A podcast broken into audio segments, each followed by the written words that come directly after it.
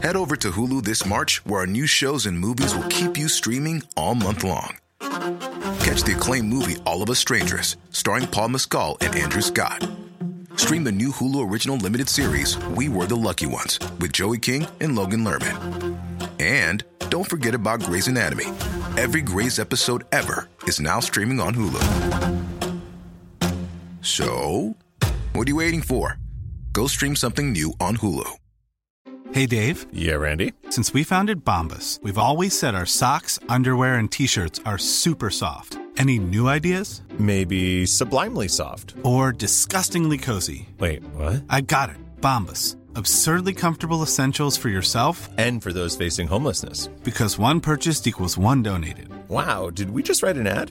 Yes. Bombas. Big comfort for everyone. Go to bombas.com/ACAST and use code ACAST for 20% off your first purchase.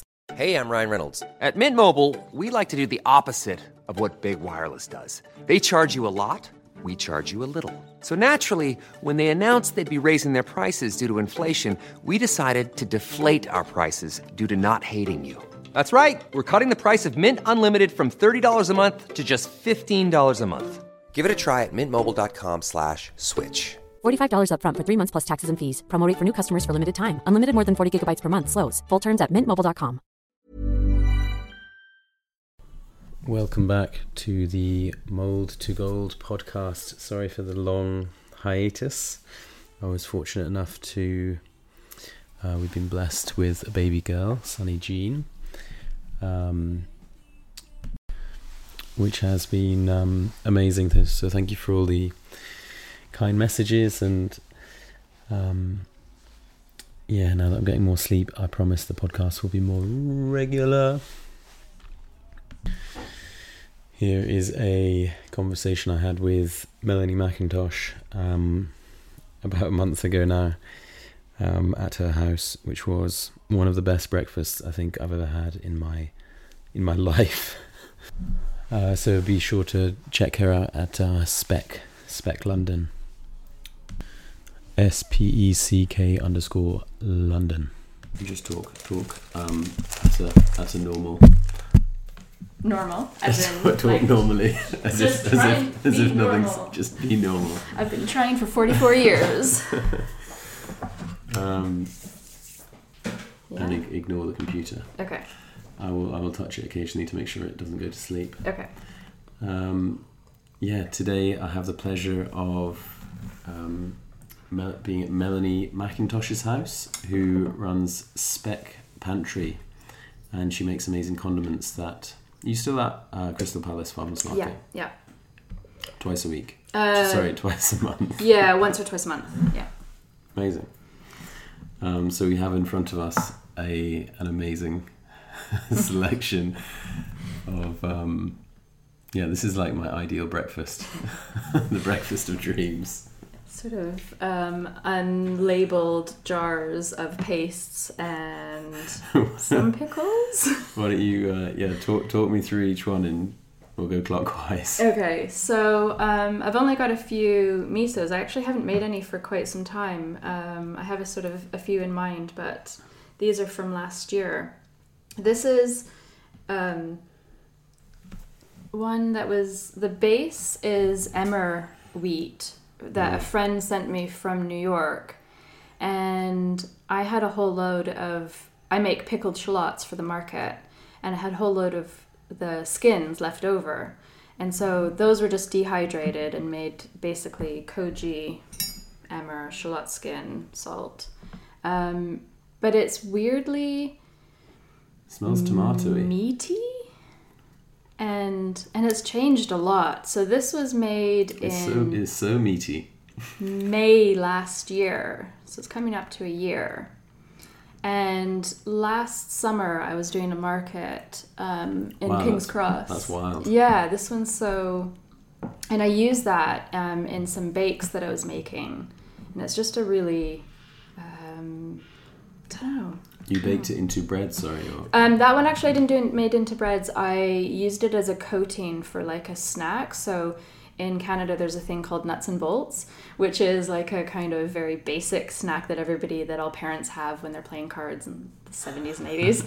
And so I kind of made an updated version using miso and some butter and stuff like that. And so you have like Cheerios and I used some dried chickpeas and pretzels and things like that. And you kind of make a nice paste and then you bake it. So it's just like very Moorish. Oh, wow. So you melt the butter and then you mix the miso through that.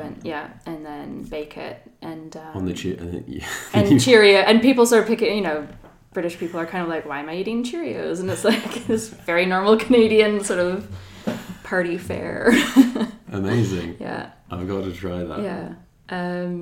So that went down really well. And sorry, can you talk me through the process of that? You've made koji with. So this one was koji. This was rice koji, and then I used emmer wheat. They're like little. They call them. They're like little buds, like the wheat berries. The wheat berries before the wheat's been ground. Exactly. And so it was equal amounts koji and the emmer wheat berries, and those are the ones that a friend sent me from New York. And then some shallot skins that I dehydrated. I had loads of them, and they dehydrate down to kind of nothing, and then blitz them up, and salt, and that was it. Amazing. Do you have to cook the wheat berries? Yes. Yeah. Okay. Yeah. They're really hard. You steam them. I actually didn't steam them. Even when you cook them, they're still quite dry. I think I probably let them sit out for a little bit and sort of let them make sure they were sort of a bit more dry, and then blitzed just a tiny bit to like kind of break them up a bit. Oh, awesome. Yeah. And then this is now obviously more than a year. Yeah. But when did you first taste it? In August. I waited for a couple of months, and the colors changed significantly. It was quite light, and now it's sort of this really reddish. It looks beefy. It does look beefy. I don't know. I'm kind of impressed. I want to kind of redo this one. There's some really nice wheat berries that we can get here from Hodmedod's, so I might try and recreate it with something like that. Oh, nice. And then so these two. This one is another thing.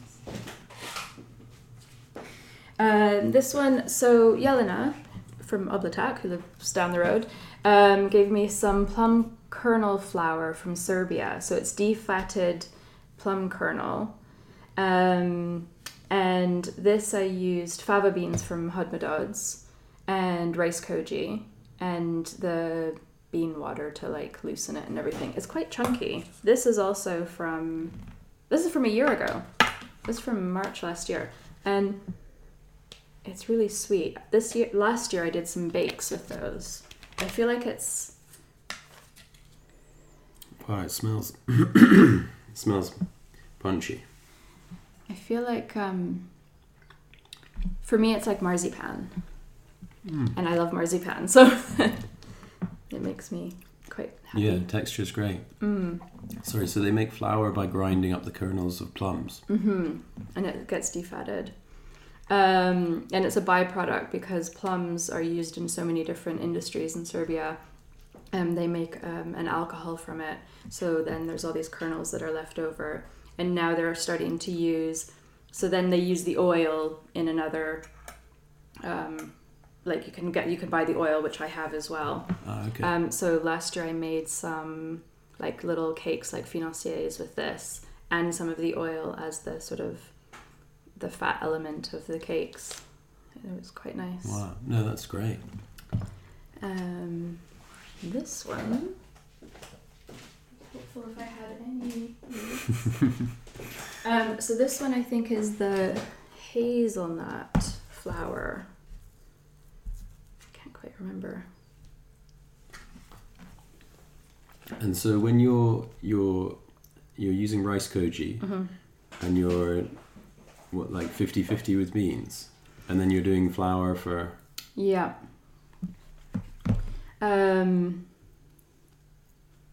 so this plum kernel one was actually half flour, and it was 2-to-1 beans to flour, and this one I blitzed up because I wanted a sort of more pasty one. It's got really deep deep nutty flavour, yeah. Yeah. You said that's chestnut flour. No, hazelnut. Hazelnut. Yeah. But I can't remember. I can't find the lid right now. That's okay. Yeah, and that one is fava beans as well. Oh, this is Koji from Koji Kitchen. I didn't make this Koji. Oh, this is Robin's Koji. This is Robin's Koji. So that's what I made. Still talking about Robin, Robin Sheriff. He makes an appearance in every podcast. Of course. So yeah, that's all I have for misos at the moment. Sort of quite thin on the ground. No, they're tasting great. Yeah. I need to actually make the shallot one. Yeah. And it's great, I mean, because I feel like we always have onion skins hanging around, and I think those are something that you can just dehydrate and then keep adding to until you have enough. Yeah, no, I've got to try that. What's this green slime? The green slime is... There's always green slime in this house because of the amount of seaweeds that I have. This one isn't a seaweed. These are shiso leaves. And they're pickled in it's a tamari that I didn't make, but I just added some plum pits to, so it kind of has a nice fruity edge. And then a plum pit is like a plum kernel. Yeah, so. Pit. Okay. Yes. Yeah. And so how you eat it is you take one of the leaves. It's been pickled with a few very thinly sliced bits of garlic and some, if you can see at the bottom, there's some nori, so toasted nori. If you take one leaf and put it on top of your rice, you should be able to kind of put your chopsticks around the outer edge of your leaf and then pick it up like that, so you kind of make a little parcel. Oh, nice. Okay. Does that make sense? Yeah. So you've got your leaf wrapped around your rice. Mm. And sorry, you said the leaf was pickled in tamari that has plum kernels in it. Yeah, some tamari that I just left some plum kernels in. I'm now showing off how bad I am with chopsticks. That's fine. And very thin slice of garlic and some nori, toasted nori. And then it's finished with, actually I think traditionally it would be sesame oil, but I have a really nice oil that's the unfiltered sunflower oil, which is quite a Ukrainian oil, which is really nice. Yeah. And apparently, I haven't actually... This is the first time I've made this, but apparently this can keep in the fridge for quite, a good month or two. That's so good. I love the shisha leaf. Yeah. Do you grow them or...? No, I did one year, but I've actually got the seeds, so yeah, I'm going to try and grow some more this year. Those ones I bought. That is great. Yeah, I always see them in, in sushi restaurants on the side, but not... I haven't had a pickled one. Yeah. And I think you can pickle the seeds as well, so I haven't done that. I might try and do that this year. Then is this celery? Yeah, so this is a celery pickle, like a tsukudatani. A tsukemono. This has kind of become one of my new favorite things, because celery is one of those weird things that apparently some people don't like. And I'm just going to put a tiny bit of... dulse on it as well. Can you explain tsukemono? Sorry. Yeah, so tsukemono is Japanese for pickled things. So lots of different types of pickles, which are pickled and can be pickled in numerous different ways. So some of them can be either with a vinegar, or it could be a salt process or a brine. And this one was based off a traditional recipe that would have fish sauce in it, but because I use lots of seaweeds, I wanted to see what I could do with the seaweed. So this one has some Scottish dulse, which is that sort of purpley... Oh, nice. It's quite a pretty one. It's really delicate. Yeah, it's really delicate, but there is kind of a briny, fishy kind of element. It's so tasty. I need to, that really levels up the celery. And this is like all of the things. This is my most used sentence, like more than the sum of its parts, because that's what I always think of. You know, you take celery, which can be extremely plain, and you know the best thing about learning how to cook things properly is you know how to peel it, and that's one of the things that people hate most about celery is actually the string. So peel it. You've taken all the string out.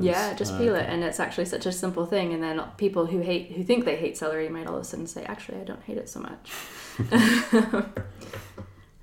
How long would you typically pickle it in this? This one, just 12. It just needs a 12-hour sort of brine, and then it can sit in the fridge for a couple of weeks. Awesome. And that's with the ginger and tamari as well? So this is with tamari, Scottish dolls, some dried chilies, a little bit of sugar. I think that's it. Yeah. I'm stealing that one. Yeah. No, it's great. It's definitely, it's always the one that surprises people. What's this porridge? Porridge. So this is a shio koji I made in early March. I was going to use it as a marinade. I made this very similar one, but I didn't actually ever record what the amounts I put in. So this isn't quite the same as I wanted it to be. It's koji, water, and sugar kelp. So this one here, which is the Irish sugar kelp. You can taste a bit. I'm pretty sure when I made it the first time, it was like a really amazing sweet thing. And this is nice. I like it. It works great as a marinade. I marinated some fish. What was it? I think I marinated some cod cheeks to the point where it kind of gelatinized, and I didn't cook them. I just sliced them really thinly, and it was amazing. Oh, wow. So I kind of wanted to recreate that. Like a ceviche with the shio koji. Yeah. But what I think it does... It's got such a unique flavour. Yeah. What do you think it tastes like fish already. Yeah. But that's just the Irish kelp in there. Yeah. Yeah, I would have said if you'd blind tasted that, I would have said it was fish sauce. That's interesting. What do you think it... Yeah, definitely fishy. But I can feel the sweetness. Like, I know there's no sugar in there. It's not an amazake. What I'm thinking is there's so much natural sugar in sugar kelp, which is where it gets its name from. It has mannitol in it. That I think this process must... amplify and draw out whatever that is, whatever that's happening in that. Oh, wow. Sorry, mannitol. Mannitol, which is the natural sugar that's in sugar kelp. So when you cook with it, it does kind of...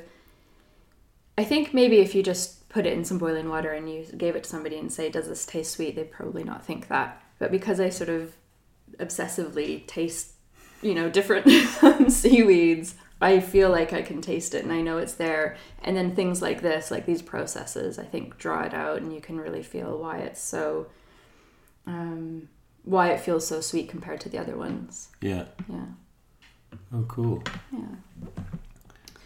And this looks like a green tomato chutney. So this is a green sauce. This is one of the things that I sell at my market and it's been selling quite well. It's got, help yourself. It has, I tell people to eat it as a condiment. I normally eat it with crisps and cheese and things like that. It has green olives and gherkins and preserved lemons that I make. And then a few herbs and spices, but it has 3 different types of seaweeds. So that Irish sugar kelp. It has sea spaghetti, which is probably one of my favourites, also from Ireland, and wakame. And the wakame is just such a great flavour. Sea spaghetti does have a flavour. I kind of feel like it's probably more there for textural reasons. And the sugar kelp is there again for like a little bit of texture and for that nice flavour. That's amazing. Yeah. It's like salsa verde / tapenade / It's so fresh and... And it's nice, like I do eat anchovies and I love anchovies, but for people who don't, I feel like this is like the perfect kind of replacement sauce to have, and it's really great on the side of.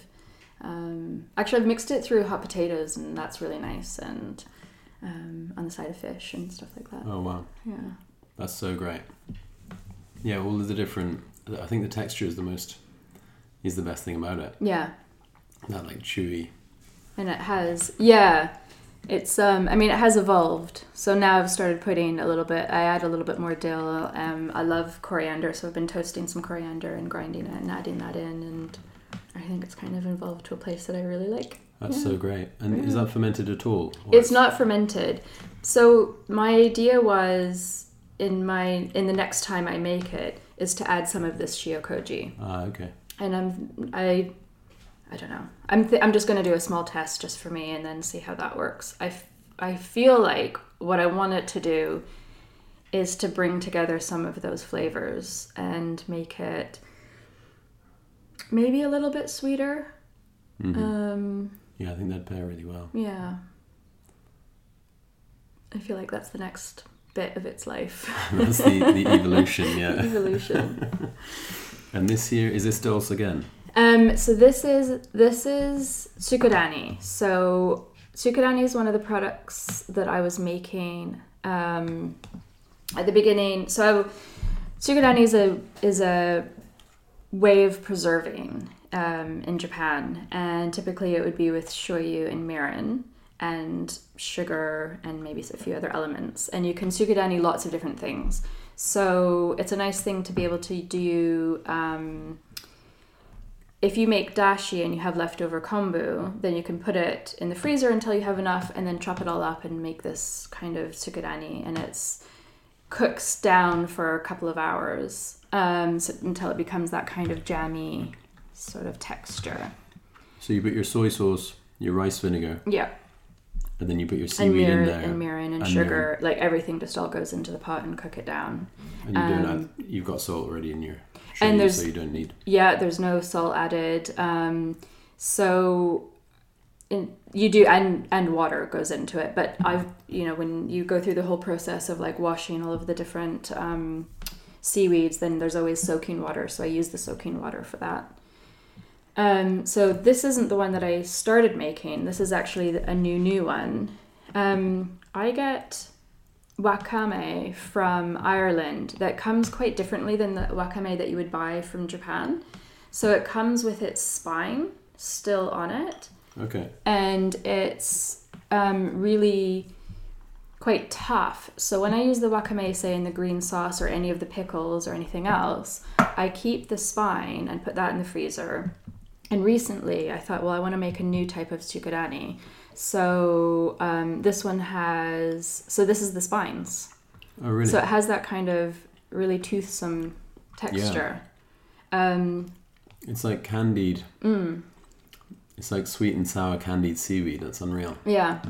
And this is a very, although I didn't follow a recipe for this, this is just one that I was kind of making up. I put a few chili flakes in it and I think probably some ginger. This is really reminiscent of being in Japan. When you go to fish markets, there's big tubs of different types of tsukurani, and some of them are spicy and some of them are really unusual seaweeds that are really like mucilaginous, and they, if you're not used to that kind of texture, then it can be off-putting. You kind of, maybe if you didn't grow up with eating that type of texture, you kind of have to learn to love it. Yeah, I feel like that's a word. That's a word you never get in Western cuisine. Yeah. How do you say that again? So. Mucilaginous. And actually, I'm going to keep saying it because it's a word that I'd read over and over, but never knew how to pronounce. So last year I had to teach myself how to pronounce it. and it just means slimy, does it? It's slimy, and it's that thing that there's so many words that don't sound like you want to have them when you're talking about food.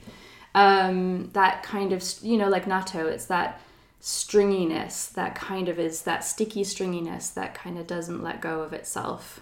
I don't know if that really makes sense. Yeah, no, I see what you mean. Yeah. Where you think you're like, it's like when you're making cheese fondue and you're trying to get it to your mouth without putting it all over the table. Yeah.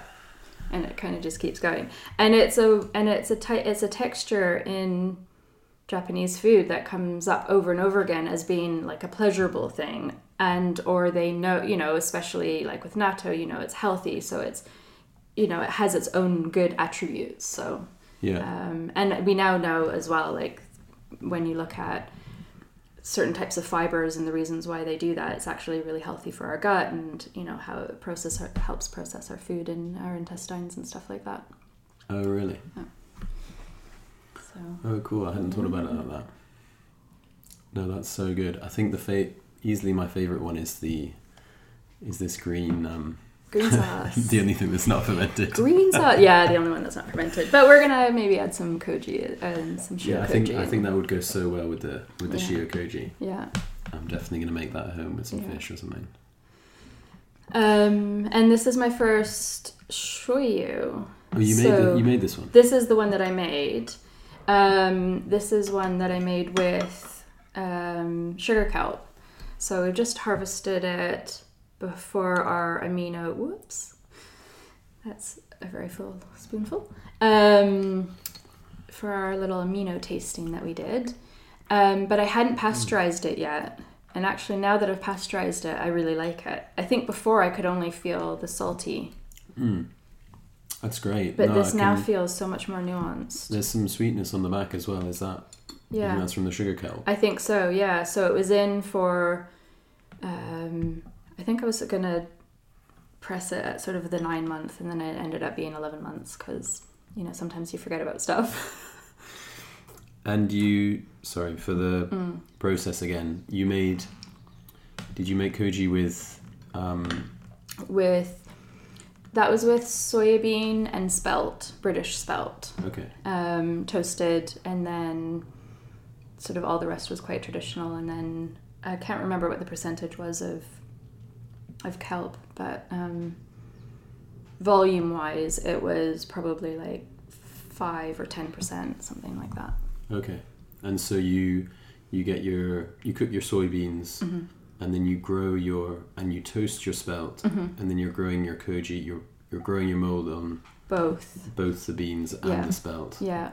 For what, like 40 hours or something? 40 something hours, yeah. It was less. I think it was less, because I just remember I kept thinking how much quicker everything always feels. And actually the temperature spikes really quickly. Yeah, I've often had soy sauce go over and make spores on me. Yeah, and it kind of was... Yeah, that's what... Yeah, actually, I should have written it down how many days it was, or how many hours it was, but I do remember thinking it was just... It got so hot so quickly, and I didn't need any heat source whatsoever. And then, so when your mold is grown on your spelt and your soybeans, you're immersing it in a brine, mm-hmm. which was like a 15... Something... Yeah, I think it was about something like 15. I remember thinking... I think the first one I did was like 18, and I just thought I wanted to do less than... I think I wanted less than that, so it must have been, yeah. And then at that stage you added your sugar kelp. Yeah. And then... And apparently... So somebody asked me recently if it got very cam yeasty, and it didn't at all. And I think maybe... I haven't actually watched it yet, but maybe it was in Koji-Con, or it might have been somewhere where It might have been Bob from Moromi in... Connecticut, I think he is. My hero. Yeah, I mean, I can't wait. Like, we can't wait to have like the worldwide koji meeting. I don't know if it was him that said it, but because I know that he's done a shoyu with sugar kelp.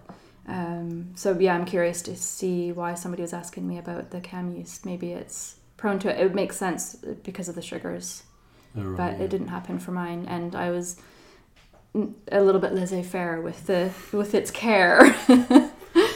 And so you stirred that. Is it every day you stir that for the first couple of weeks? Yeah, and then weekly, and then the care kind of.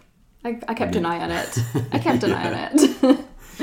There's a sort of necessary amount of neglect when you've got loads of experiments on. Yeah, and I mean I think that's it. Like people sort of. I'm an impatient person, and you sort of think, well, why would you get into fermentation in the first place? But I think if you have enough experiments going on, then there's always something to harvest. There's always something to be, you know, taking apart and fixing and looking at and seeing if you want to, you know, change it up or add this or... And when you say you pasteurized it, you just then boiled it in a pan. Mm-hmm. Did you reduce it at all? No, I didn't know. No, I've only actually ever made 2 shoyus, so I just pasteurized it, and then I think something said that there might be a bit of an oil slick on top, and you can pat it. But I didn't really have that. Having said that, some of the bottles do look like they could do with another straining, because there's a little bit of sediment at the top, which I think is a weird thing. Oh, okay. But I'm fine with it. It's just for me right now. So yeah. I'd love to talk about your childhood, and you spent some time in Japan, and just your experience there and what you... How old did you say you were when you first went to Japan? I was about 14, and my sister had done a exchange. So there was the girl that came to live with us. I became really good friends with, and as a present, her family flew me over to Japan to spend some time there, and.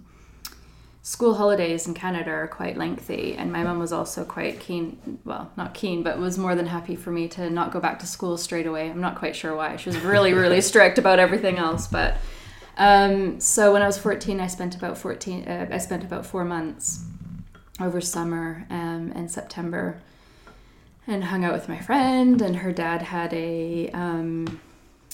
he had like a... So juku is like a study school for kids. So he'd get me to go in and help teach English. I mean, I was 14. Don't know how good my English was, but they just wanted conversations, and so it was great. Like, and you were teaching adults or kids, high school kids, and it was just magic. And which city was that? Sorry, I was in they were outside of Kanazawa, so it's on the Sea of Japan side, and that's the west coast, is it? Yeah. And it, they were sort of in a small town, but we spent the whole summer sort of driving around, going to places. There's a tiny, tiny peninsula not far from them called Notojima, and there's an island there, and it's absolutely beautiful, and you can stay in the old sort of... They're kind of like hotels, but little homes, I guess, that you stay in, and you're near the beach, and... You have a breakfast every morning, and, you know, I was 14 years old, and this breakfast would arrive, and I didn't know what any single thing was. There was an egg, I remember one day, and I was like, oh, an egg. You know, I was more than happy to eat everything and try everything. And I was like, oh, I see an egg. And then my friend started laughing, because as I was about to peel it, because I thought it was a boiled egg, it was obviously a raw egg, and you're supposed to put it on your rice. And as a 14-year-old, I was like, okay, yeah, this is what we're doing. So this is what we're eating. Oh, it wouldn't be cooked at all? No, for not even for breakfast, but it is quite common to have a raw egg on hot rice. It's set, you know, it doesn't actually cook the egg, but it kind of... I don't know what the word is, but yeah, I mean, I guess it warms it a little bit. Yeah. It's a nice, again, it's the nice mucilaginous texture. Oh wow, so they took you all over the place. Yeah, and then I went back to Canada, and I knew I wanted to go back, and then when it came time, when I got a little bit older, my school did the exchange that my sister did, so I ended up doing that, and I finished my last year of high school in Japan. And yeah, I mean, it's just felt like a place that I wanted to live in forever and ever, and I feel sad that I'm not there, but... And so you attended high school for a whole year? Yeah, a whole school year, yeah. And most of your, most of your classmates were Japanese? Or there was also... Yeah, no, there was a few other, because it was a school that took on... kids from other... at the time that I went, it was an all-girls school. I've now since been back and visited, and it's co-ed, and it just feels weird. And so there was other girls at the time from the Pacific Northwest, so from British Columbia, where I'm from, and from Washington and Oregon. So I think there was 9 of us altogether. but at different levels. So there were some girls that had already taken Japanese language, so they were in a different class. Okay. And then we did cultural classes like ikebana, which is flower arranging, and tea ceremony, which is great because basically you just go and drink tea and eat cakes, and you have to learn how to do it properly. And I thought that was the most fabulous class, and other people really hated it, but I thought it was great. Why wouldn't you want to do that once a week? Oh wow! And so it's like, which hand do you use to touch the teapot? Every I mean, even how you walk into the room, you have to walk with, you step in with your right foot, and how you turn, and how you hold the bowl, and what the temperature of the water is, and the minutiae is kind of mind-blowing. I don't remember it now, but It was pretty great. We were expected to sit in on a lot of the other classes, but history and all those types of things, but it were like, just the language was far too advanced, so we would try and do other things. Yeah. Did you ever study since that time any Japanese or?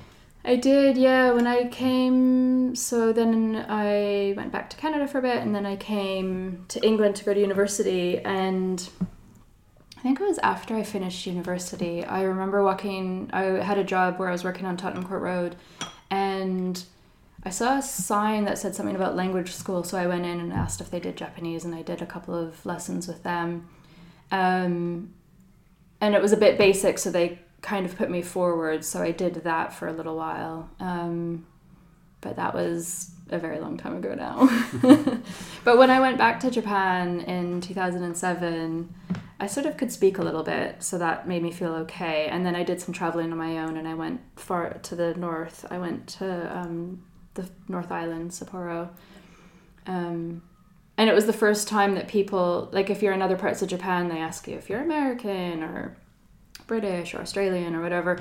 But when you're in the far north, the first question is, are you Russian? I was like, oh yeah, we're so... And actually the architecture, there's all these like very Russian kind of Orthodox churches, and yeah, it's quite surreal, and I think probably it's probably not what people picture when they think of Japan. Like they don't, they might sort of typically think of Kyoto in the south and that kind of weather as well, so.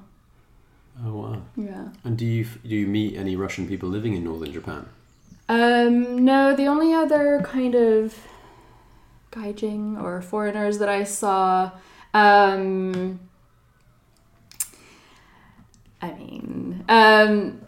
majority of other foreigners that you see in Japan, depending on where you are, you see a lot of Mormons. Really? Yeah, there's a lot of... From the States. They go and they do... I've forgotten the word, actually. They go and they do their 2-year thing. Sabbatical where you... Yeah. So when I was living there, when I was in Kanazawa, there was lots of people that would invite you to their church, and you'd get to know certain people because you would see the other kind of gaijin in the city. But then when I was far north, I was sort of like one of the few foreigners walking down the street one day, and then I saw two people walking towards me, and I was like, oh yeah, I know who you are. Like, oh yeah, I'm about to get invited to a church again. So yeah, but that was in the south part of the North Island. I didn't go further than that. Yeah, I've always found Mormons super friendly, eh? Yeah. And sorry, so the word you use, gaijin, yeah, which is it's kind of derogatory, because it's like foreigner or out. It's probably more outsider. So. Gaijins do refers to themselves as gaijin, then I think that's okay.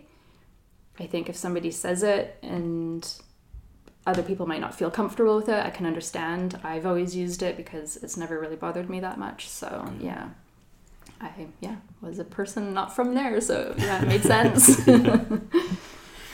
And I'd love to hear about your journey into Koji here in London. You said you did a course with Haruko-san. I can't remember. It's one of those funny things with Instagram. Like, how did we all find each other? I can't remember our stories in that sense, but I must have seen what she was doing, and I thought it was so lovely, and I love cooking, and I always wanted to... I guess it's about finding the nexus of, like, how something starts, that beginning bit.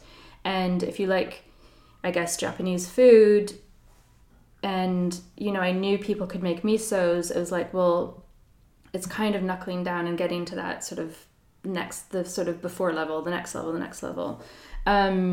So when I saw what Haruko was doing, and I guess I must have seen that she was doing some classes, and yeah, eventually just, yeah, I made an effort and joined her class, and it was really lovely, and it's so thorough and so scientific. It was quite overwhelming, but in a really great way. It was really, I was working in a restaurant, and when you're working for somebody else, as great as the environment might be, you're still using every single part of you to be doing something for somebody else. So all of a sudden to kind of do some learning for myself was a really nice thing as well.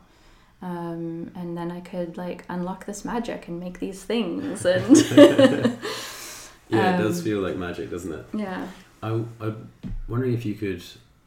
People often ask me to explain miso, and I right. don't, or explain koji, and yeah. I don't know if I have the words yet. There's no need to go into as much detail as you like, but could you yeah. actually explain the process, or maybe talk through your class with Haruko-san? And also words are tricky, because these are misos, but now maybe I'm sort of more accustomed to saying amino paste and amino sauces for lots of like maybe cultural reasons. The process for the class, I think, because it was a while ago now, she set it up really well, because when you're making koji and say it's a 3-day process, and of course we can't be at her house for 3 days, she had everything ready that we could dip in as though it was, say, 4:00 in the afternoon, and she could say, this is what the rice is going to look like at this point. And so everything was very touchy-feely, and we could see the growth process, and how to wash the rice, you know, like the whole process. It was kind of done out of order to fit into these 2 days.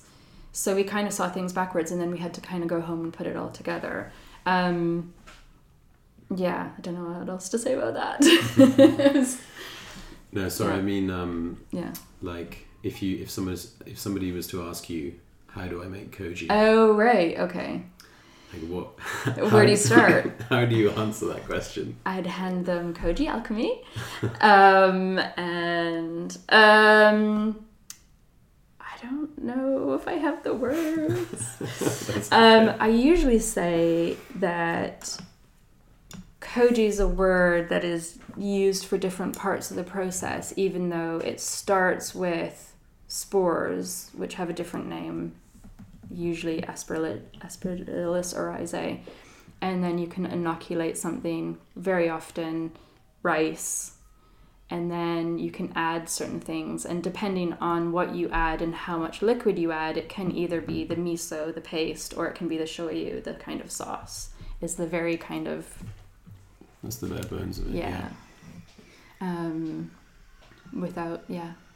That's about it. When was it that you met Jelena? Yeah, we met... So I think I saw her account on Instagram, being a casual stalker. And she's a potter and makes beautiful pots. And I saw that she does ferments. And I was like, wow, this is my perfect woman. She makes pottery and ferments. I love her. But with anything, of course, everything feel... You know, Instagram, you're like... Okay, like they seem... I don't know. So distant in that, like, wow, these people are doing great things. I'm not there yet. So why would I talk to this person? But yeah, I don't know. I think we ended up talking, and it might have been because she saw that I had done Haruko-san's class and asked to come over. And I was like, sure, yeah, a stranger from the internet's coming over to my house, of course.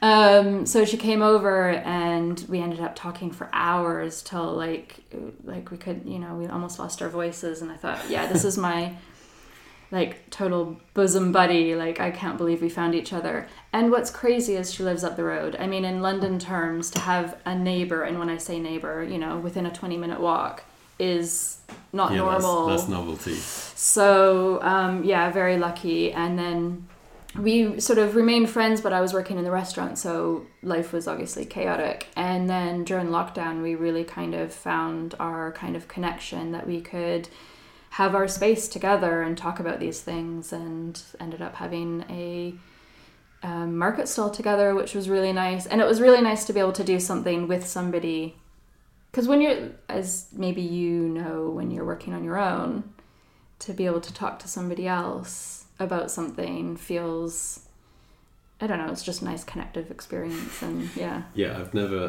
been more lonely than more happy as well. Yeah, but yeah, they both come together, don't they? Yeah. So it definitely helps having a community of other people who are interested, and having the guild and hearing other people's questions and knowing that other people have crazier questions than I do. Yeah, that is encouraging. Yeah, it was amazing. We had an amino tasting with different people who make amino sauces last month, and just seeing all of the different ideas there and hearing what other people were doing was like, it makes you like reconsider everything you've been doing. Yeah. But no, I think that's great. Yeah. We I need to make you taste these. Yeah. Well, I was just about to say, what are all these jars? I'll start you with the serious stuff. This is Carlin Fox Pea miso with Hodmedod's. Yeah. Do you sell this one? Yeah, this is the one you sell, don't you? This one's on the internet. Yeah, I thought so. So that's 12. That's a 12 months. It's so sweet. It's really sweet, isn't it? For 12 months. Yeah. Right. So it's only 8% salt. Right. It's creamy as well. That's nice. It's super nutty. Mm. This is the I've got an amazing bakery next door, Rye by the Water in Brentford. Right. And this is their sourdough. Oh wow. It's really like the texture's so. It's really chocolatey, so and like it's like a coffee cake or like a yeah. It's like reminds me of saurine. Yeah. That's This is I've got a pizzeria next door to me, Santa Maria Pizza. Right. This is their pizza. A whole pizza. I just got them to make it without cheese, so it's a margherita. Just a tomato and a base, basically, because I was afraid the cheese would go. It's kind of like go wrong. It's kind of like a Heinz tomato soup, like condensed. You know the condensed tomato soups. Do they have those here? I don't know if it's an American. I don't think I've seen a condensed. Whoa, the ones that like when we were kids, you'd get the soup and then you'd sort of. It'd go flump when you took it out, and then you'd add milk or water or whatever. I've not seen that. Oh my god, okay, it must be a very American thing. Anyway, when you're a kid and you can't be bothered to like add something, you just start eating it, and it's kind of like that. it's like quite sweet, kind of intense. You get this, yeah, there's like a tomato-y back door. Yeah. This one is like, it's weird. It's almost like a chutney. So this is Haribo cola bottles. Oh my god. You can see them. They haven't broken down yet. They're still alive. I mean, I think I basically just took a chunk of that. It's a bit fizzy. It's how long's that been going now? That's 6 months. And this is the so there's no, is that, what's percent salt is that? Do you know? Also 8%. Right. Just with barley koji. Wow. I don't know why, but I just assumed that would go like, I don't know, yeah. This is the Frankenstein miso. Oh my god. This is cheeseburgers. Oh my god. It's very... I've put a portion of chips in there, so it's quite... The fat content's made it quite blue cheesy. Right, okay, that's what it is. It's quite Stilton-y. It's before something goes... It's like before something goes rancid, it's like this smell. Mm-hmm. Right? Wow. Ah. It's like a super strong cheese. It's super strong. I feel like you could probably sell that to the crisp industry for, and they would use a droplet of that for packets and packets of crisps. Wow, the Haribo one is I don't know. I feel like it could be put through an ice cream or something. So then you've got a jellied kind of. Oh, maybe it would go semi-frozen or something through an ice cream, and then it's so I don't know. That would be great. Sam and Amy yesterday, they were talking to me about a banana vinegar they make. Oh, right. Just by smashing up ripe bananas. Yeah. You keep stirring it for a month or a couple of weeks. With anything, with a mother or with a... As in, they said there's enough sugar in the banana and you're just stirring it like a sourdough starter. Wow. So it's just using wild yeast and then obviously incorporating the acetic acid bacteria in the air. What's the texture like? They said it was a brown mess. Yeah. But once you stirred it, it didn't look as bad. Yeah. But she said she was putting it on this, using it as a topping for ice cream. Which sounds unreal. That could work, yeah. Sour, sweet banana vinegar. Yeah. Maybe it would go well with the Haribo. Haribo ice cream. Have a look, because it might sort of bring in that sort of acid that you need, that a bit of acidic kind of tang. Mm-hmm. That sounds incredible. Yeah, I mean, that's mostly everything. I put some cheese out because I thought, sometimes it goes with these things. But yeah, I didn't make the cheese. we can eat the cheese now. This has been the most enjoyable breakfast in a long time. Thank you. That's right. Thank you so much. Go to Crystal Palace Farmers Market. Yeah. And buy things. Some speck. And... Shotengai Market, which is coming back to King's Cross, so Lower Stable Street, every third weekend from April to December. Amazing. Yeah. And how do you spell your Instagram name? It's SPECK? Yes, SPECK. Is it _ London? I think that's right. Yeah, London. Spec _London. Yeah. Amazing. Yeah. Melanie McIntosh, thank you so much. Thank you very much.